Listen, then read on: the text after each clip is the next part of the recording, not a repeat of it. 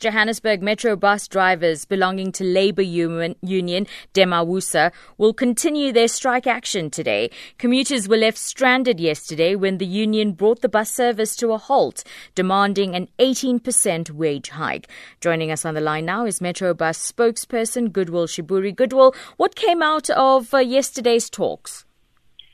Look, we were able to reduce at least the demand from 44 to a manageable number and agreed on a couple of issues that the Mausa wanted us to agree.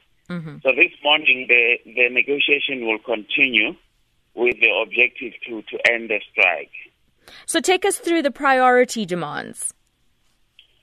Priority demand, like you mentioned, there's 18% salary increment for, for all uh, employees at Metrobus.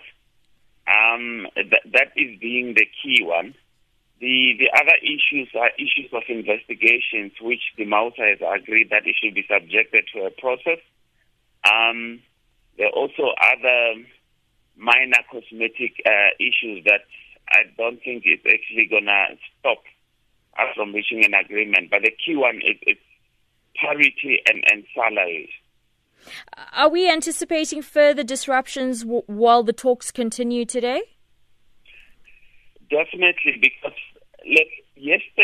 um, we were hoping that the non-striking unions will be able to work, but unfortunately, um, we were not able to work because DEMAWUSA members were picketing around the depots, allowing people to, to exit the depots. Mm. So, in the absence of the employer guaranteeing safety for, for the drivers, they were not able to come out. So we're still expecting uh, disruptions this morning. So, do you have any plans in place to deal with uh, cases of intimidation and also a contingency measure for the commuters? Look, it is very difficult for us to manage over 300 buses in terms of security and, and, and using your law enforcement to follow buses. Because of the number of buses and the number of routes that we operate, 229 it is much, much difficult.